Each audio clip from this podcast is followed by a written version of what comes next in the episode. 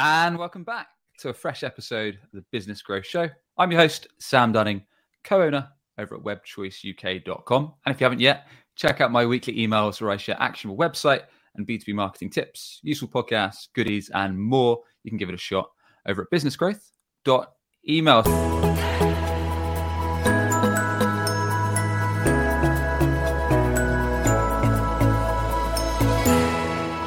joining me today, I've got Kat Anderson. Kat's the head of international marketing over at Sprout Social. Kat, welcome to the show. How are we doing? Hi, Sam. Lovely to see you. Oh, yeah, I'm doing great today. Thank you. It's supposed to be the most miserable day of the year, but it's actually quite sunny here in Ireland. So I don't know what's going awesome. on. That's like doesn't make sense. Signs of a great day. Yeah, we've actually got a rare, rare sunny day after like ton of rain and hail and, and everything you could name under the sun weather-wise. So yeah, nice, nice to see some some sun shining. But today we're going to be chatting why B2B marketing should get prospects emotional which is uh, yeah, it should be a should be a fun fun episode. Some people might be tuning in thinking, "What the heck does that mean? like, does does that mean they need to start bawling their eyes out? Do they need to laugh? do they need to do something in between?" So first and foremost, Kat, what the heck does actually getting emotional with your marketing mean? Well, I mean, I think it's not. Yeah, we're obviously not trying to get people sobbing, you know. Uh, but I mean, maybe also that sometimes works as well.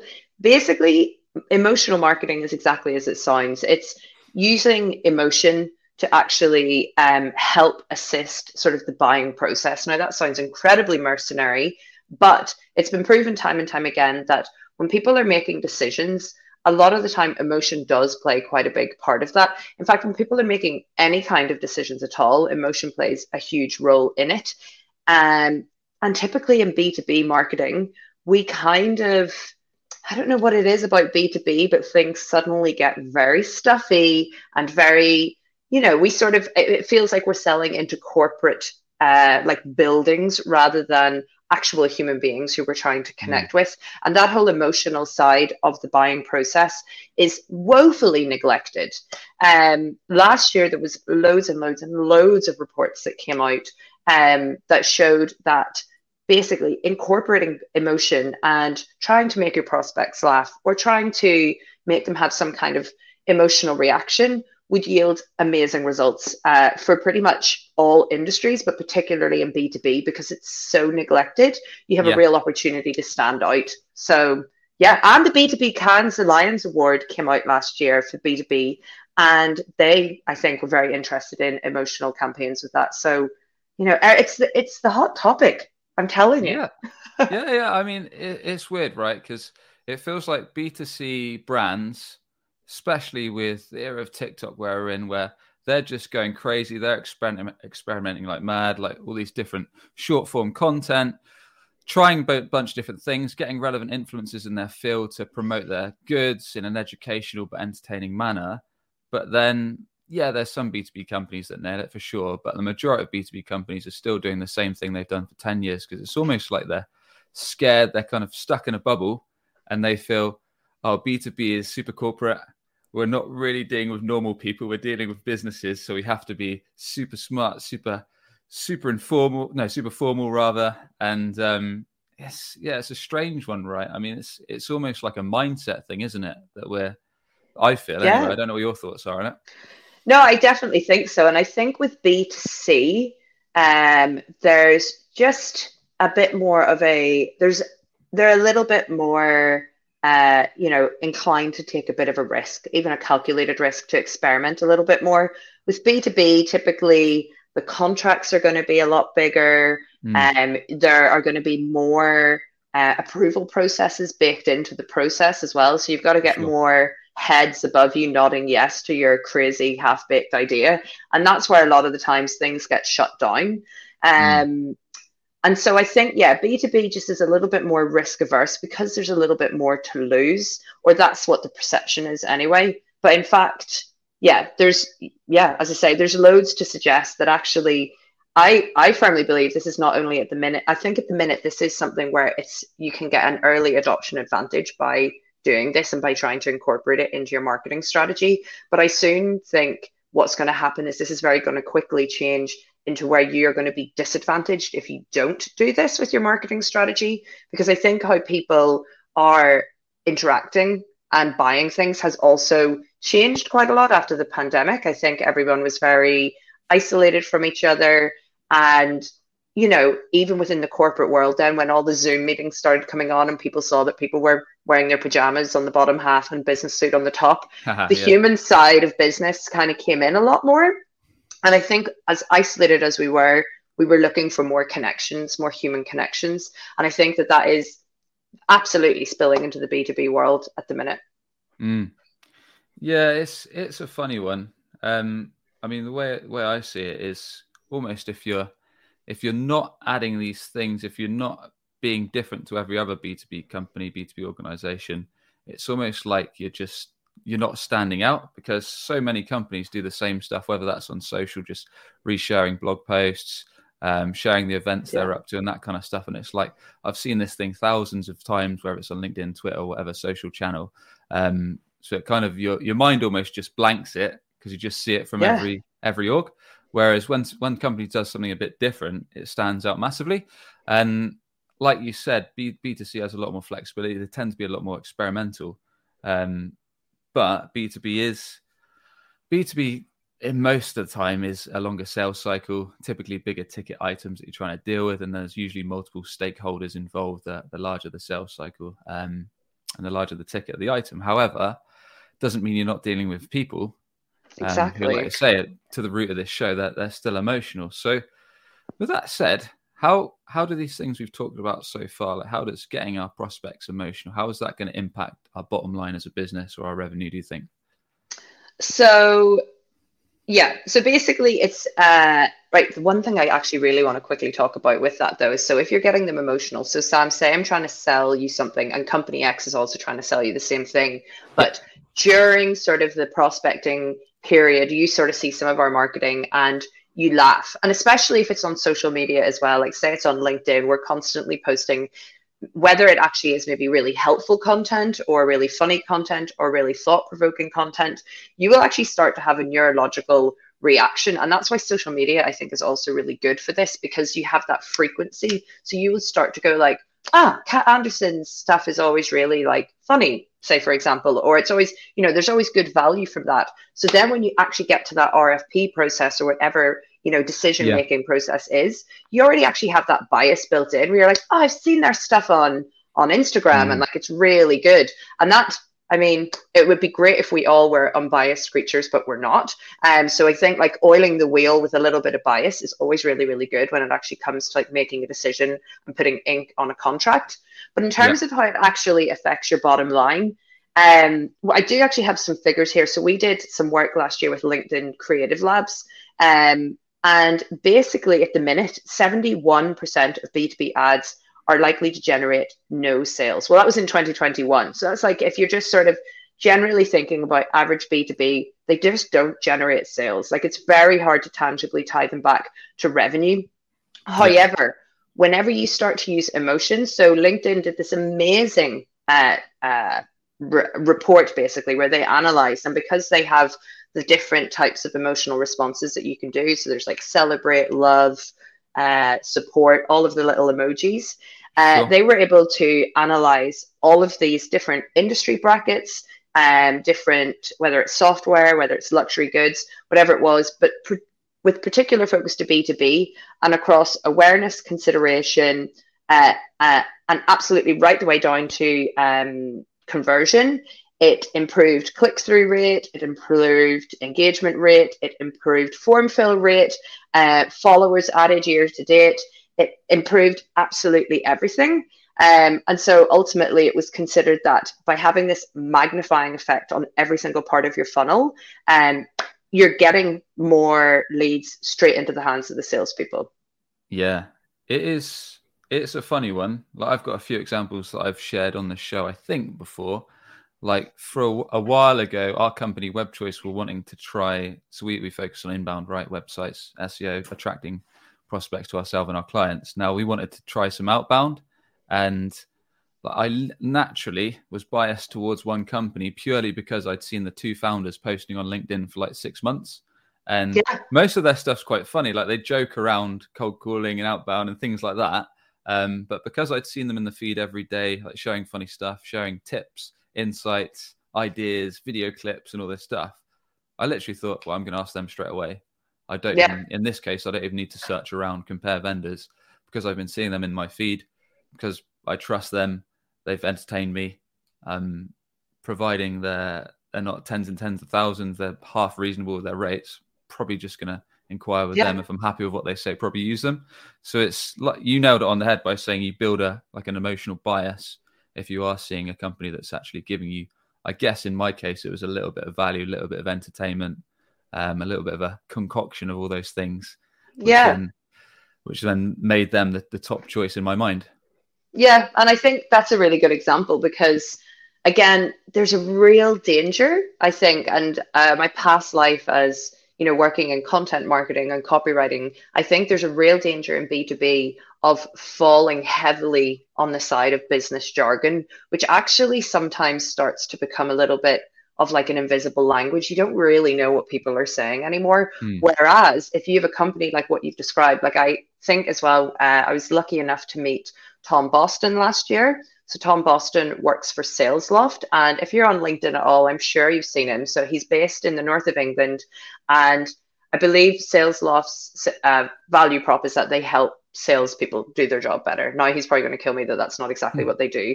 But what Tom Boston does is that he, as an individual, has started to make these hilarious videos, just sort of encapsulating the trials and tribulations of being a salesman, and it's you know a real warts and all sort of uh, that's why it's funny you know because people will see it and they're like oh my goodness that's absolutely the truth of it it's not all like you know we're killing it all the time it's that there's struggles and stuff and he's become really successful from doing that because not only does he make people laugh but because he's embodying the problem and the actual lived in experience of his target mm. audience it also creates trust that they see it and go like okay well they really do know what they're talking about and they're being really honest about it um, another really good B2B that I think really nails this unbelievably well and have been doing it for a long time is MailChimp. So MailChimp, I think, infused humor throughout their entire product, through their whole customer journey, which I just think is fabulous, you know. Um, and again, they really understand the end user um, and they, you know, they bake little jokes into the actual product. So from like the beginning to the end, it's a really consistent, like light, fun, enjoyable experience where email marketing can usually be quite stressful and terrifying actually whereas mailchimp make it really fun so there's some people out there doing it really well but they are establishing themselves as industry leaders because there's very little competition mm. yeah it's a fair point and something you kind of alluded to there with the tom boston at salesloft example is they're almost relatable so yeah. i think a lot of whether it's people themselves or companies are almost scared to be vulnerable. Not in the nest. When I say that, I mean not necessarily to say everything that's wrong with them, but just to share some flaws. Like in Tom's case, he's like sharing the ups and downs of being a sales rep and like the mm-hmm. really bad parts, which might be getting sworn out on a cold call, or the really good parts, which might be booking a meeting, winning a deal, helping a client, whatever. Um, whereas a lot of businesses just want to make everything sound like it's super great super squeaky, it's doing really yeah. well. Whereas when you actually start getting to the nitty gritty, like you mentioned there, then pro- people are like, oh, you're actually a, a real person and you're going through the same kind of things I'm dealing with. And I suppose that's when this kind of trust is built and you yeah. actually that's when the emotional level kicks in and that's when people i suppose subconsciously start thinking like this is someone that i can trust and i'm probably going to follow them a bit closer now yeah totally because again if you're thinking so say you're selling software you know, you obviously want the software to be squeaky clean and wonderful, but we are all flawed humans. You know, no matter what your corporate mask is about how wonderful you are, everyone has brought times where, especially actually when you're buying a new bit of software, in that particular example, a new bit of anything for your business usually has a few bumps on the way to you being like a pro user of it. You know, like it takes a little bit of getting used to. So if you know that somebody is presenting themselves in that vulnerable way, in that way to say, like, I don't, you know, I don't get everything right all the time, or I really understand where you're coming from. It's like immediately the person you're going to want to do business with. It's just actually fascinating that I just really love this topic because it is fascinating to me that more companies don't do this, you know, because it seems like such a no brainer. But I think you're really correct, Sam, in bringing up that vulnerability piece, because I think people can be a little bit afraid to show that sometimes. But actually, you know, I actually think right across our lives as humans, the more vulnerable we are, actually, you get 10 times back for it. You know, like people really react quite well to it because I think it is, and Lord help me, this is such a buzzword, but it's authentic, you know? Uh-huh. Like, yeah. I know that is such a buzzword, but I think true authenticity, you know it when you see it. And if someone is actually being sincere, you can tell. Yeah, yeah. It's it's like one of those things, right? So LinkedIn, a lot of people that perhaps haven't used it as much or are maybe trained by their company on LinkedIn think it's a super corporate B2B social media site. And it is a B2B site. It is a B2B social mm-hmm. network. But the people that I know, because we've interviewed hundreds of people on this show, right, um, over the years, the people I know that are actually doing the best on LinkedIn, and I mean not just talking a good game on LinkedIn, but generally generating a lot of inbound ops and serious revenue, are literally telling it how it is. Like they're messing yep. around on LinkedIn, they're telling the highs, they're telling the lows, they're giving some good education, good value, good tips along the way, but they're not like being corporate in inverted commas, as it were. They're sharing everything. Like they, they're probably they're possibly even sharing like their own company's revenue, the, the things they're doing each day, the tips they're learn learning, the experiments they're running, um, all this kind of stuff. And those those are some of the people that are doing the best um, that mm-hmm. I've seen anyway, hands on on on the platform that are actually generating good revenue from it. So that's like a, a big takeaway.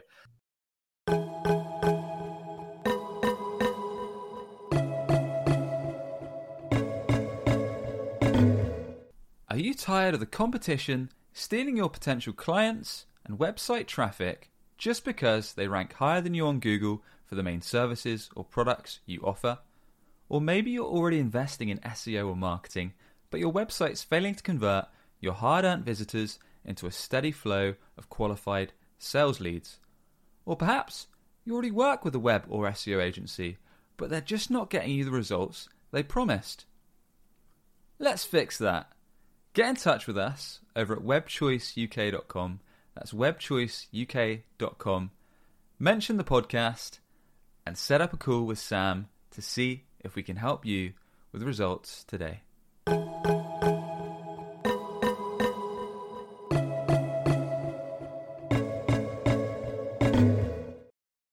But with that all said, anyone that's tuning in or businesses that are tuning in that are listening or watching and thinking, this all sounds quite good. I'm kind of getting the feeling that getting prospects emotional um, with our marketing could be worthwhile. Are there any steps you recommend, Kat, for people that want to start putting this into play on what they can start doing?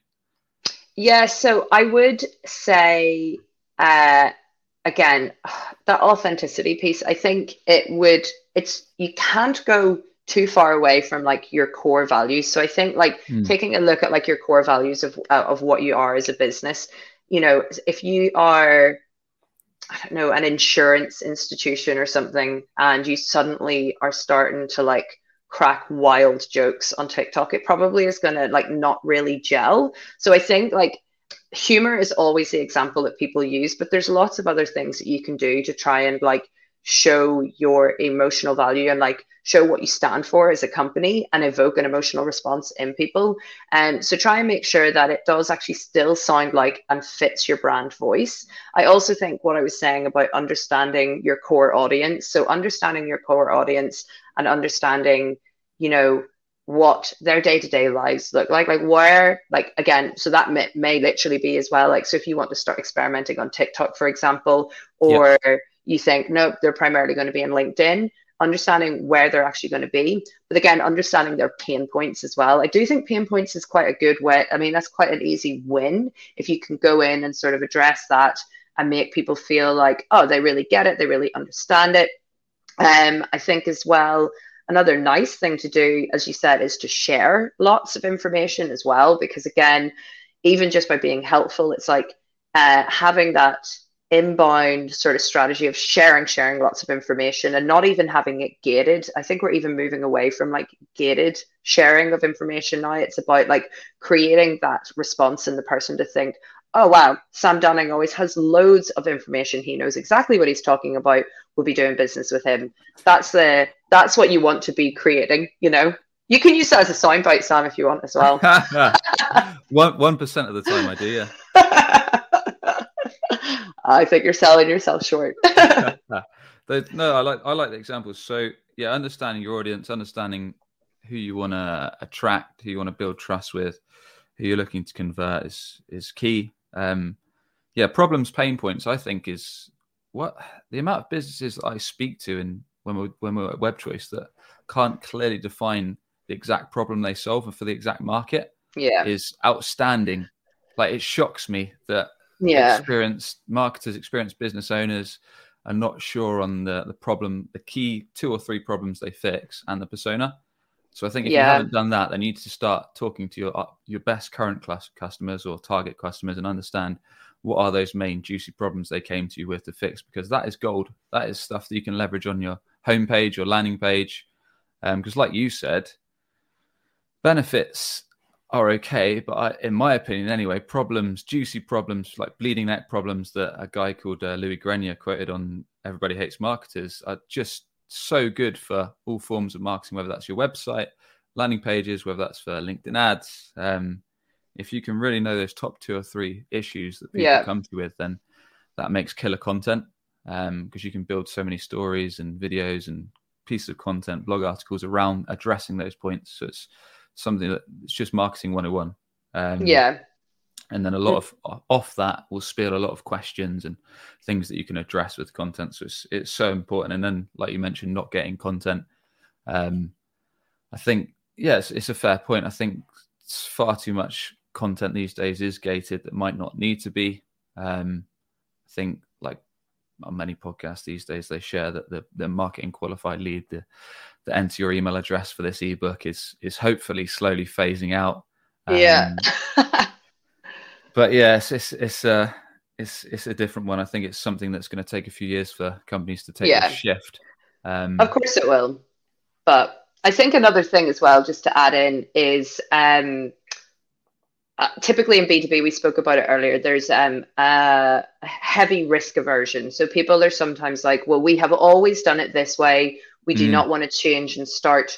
We don't want to experiment with new channels. We don't want to experiment with a new tone, a new brand voice. And that's completely a normal reaction because people don't like change, and that's fine. So, what I have always found to be really helpful in that moment is to number one present data that supports your argument. And luckily in this particular instance there is heaps of data that you can find now that will support you in that this is a, a, a, a this is a strategy that is going to bring value to your business. So you can get all of that information that will support your argument. Then um, I think if you sort of say we are going to change our brand voice and do X, Y, and Z, and it's going to be great, people will not like that as well. So again, what I typically do is put a sort of a framework around it. So say we would like to experiment on this channel for six months, um, mm. and we're going to do X, Y, and Z. Put it, put some parameters around it.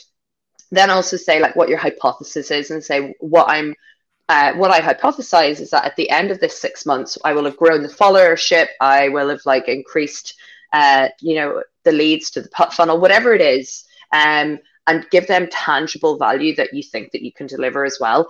If you're feeling extremely confident, I also think it's really good to maybe like present uh, a result that's appealing to them. But if you're very confident you can deliver more than that, go a little bit under so that you can really like smash it at the end of that six months then and go like okay well look we've completed we've concluded this test that we ran on linkedin where we're trying to generate more emotional emojis rather than like just the likes or whatever.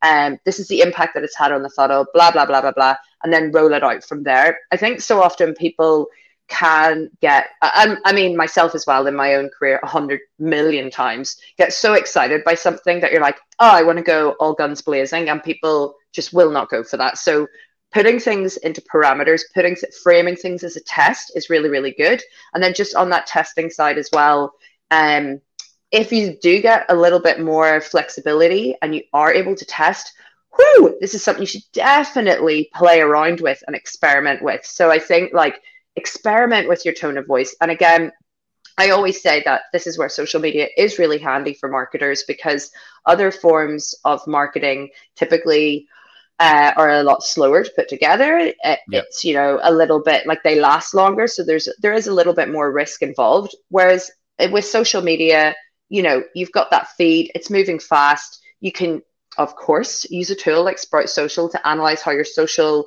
uh, feeds are actually performing, and you'll be able to very quickly see okay, this type of tone is working better, like this time of day is working better, and um, this is the style of content that we should move forward and apply to other channels. And you can analyze all of that, which is just crazy that you can analyze things like you know uh, how emotional your marketing is. I think it's really really exciting. But yeah, I think experimentation.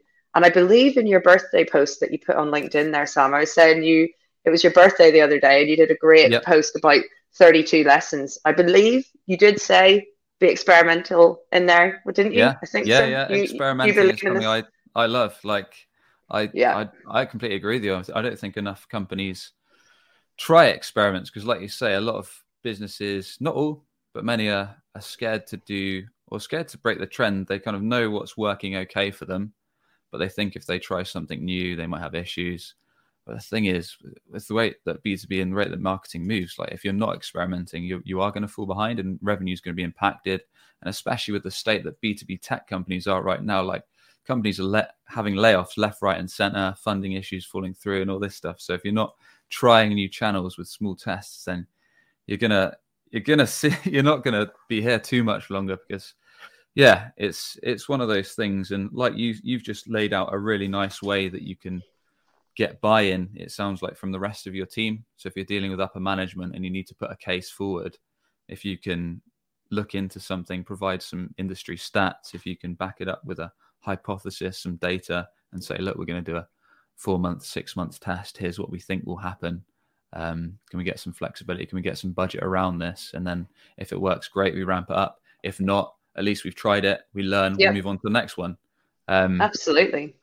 Which is i think it's just good business really. Because if you if if you're relying on everything that's working now what's to say that you're doing really well on linkedin but perhaps the algorithm changes or twitter or facebook or whatever it is or likewise maybe email marketing starts flopping? And if you've got a range of channels that can build brand build awareness build trust and drive inbound and drive revenue if you can slowly creep those up then it's only going to help right Oh, 100%. And like, I think if you're working, anyone who's working in digital marketing knows that this is a field that is changing like weekly, if not daily. It sometimes feels hourly, you know, it's changing a lot. And so you do, you have to sort of keep your finger on the pulse and keep trying things. I totally agree with you. I think the reason I feel like there's just a perception that maybe people who are ultimately signing off on the larger decisions, um, who maybe don't work in digital marketing, but like you know, maybe peek into that world. They're just seeing, I don't know, BTS on TikTok or something, and they're like, what? This has got nothing to do with my business. And they don't understand how they can be connected. And obviously, everything that is absolutely bursting at the forefront of like any sort of uh, marketing evolution. Where you know B2B is going to be a wee bit further behind that and it will be iterated to fit B2B. It's not going to be like what you're going to see influencers doing or what you're going to see like just general users doing. It's going to be iterated to fit the actual market and the use case. So that's Sure. why I think that's why I think the fear is there a little bit because they're like, ah, I don't understand this, so we can't fit into it, but it won't be the same as that. Yeah, yeah, yeah. Some good points. Some good points. I mean, there's um, one one big example that experimentation is is the way to go. Is that Chris Walker over at Refine Labs has pretty much shifted his whole business model into research and development for the B two B Oh, tech wow. space. Um, so it kind of shows you that that's one way things are going. Not that that necessarily has to follow for every every other B two B or tech company, but um, it's interesting, and I think like like we've discussed there, experimentation is something that even if even if you're a marketer and you're in an organization that perhaps won't let you do it or won't let you have budget, I'd say perhaps move to one that might, or start your own experiments Ooh. on the side as a side side Yeah. hustle. Um, like if you don't want to take that kind of risk, then um, do something you're passionate about on the side and, and see how Yeah. it goes. Like start a podcast, start your own website, start an, start your own blog, build a mini Shopify store. Um, because these these kind of skills are hugely worthwhile. Um, Yeah. for your own self development business sense. Seeing what works in marketing, and it's only going to help you in later careers when you can bring these as experiments that you've learnt from, one with, failed with, to other future employers or even starting your own org. So it's yeah, super super yeah. sound advice that. Totally, and I feel like yeah, who is not going to be you know attracted to someone who can say on their CV, I experimented in X, Y, and Z like in my own time.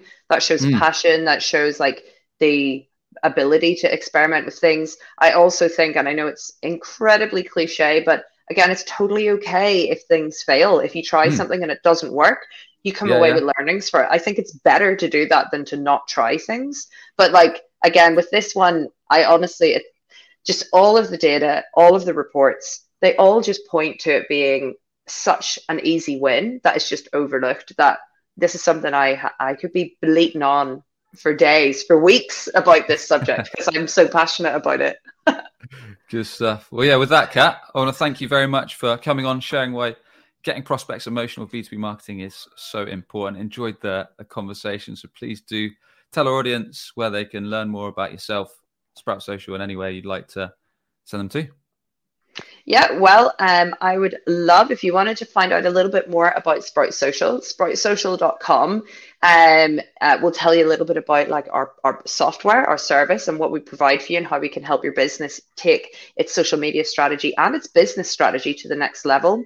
But it's also absolutely chock a block with a resources section where there is a blog that has got every topic, every single problem you could possibly imagine. We've got some answers for. We also run the loads and loads of webinars, um, and we actually have a really great one coming up next month called "How to Engage Gen Z with TikTok." Which is also another big juicy subject that I think a lot of marketers are a little bamboozled by. Um, as for myself, I'm always on LinkedIn, frankly. So, um, yeah, name's Kat Anderson. If you have any questions at all, please reach out. I'd be happy to talk to you. Awesome. We'll put all of those links on the show notes over at businessgrowth.marketing. Over that, thanks once again. Cheers, Kat. Thanks, Sam. Bye. No worries. And as always, if you enjoyed today's episode, a quick rating or review on Apple Podcasts goes a long way. Or if you're on YouTube, a quick subscribe is appreciated. And we'll catch you on the next one for more no BS actionable B2B marketing tips to grow business, grow revenue. Catch you on the next one.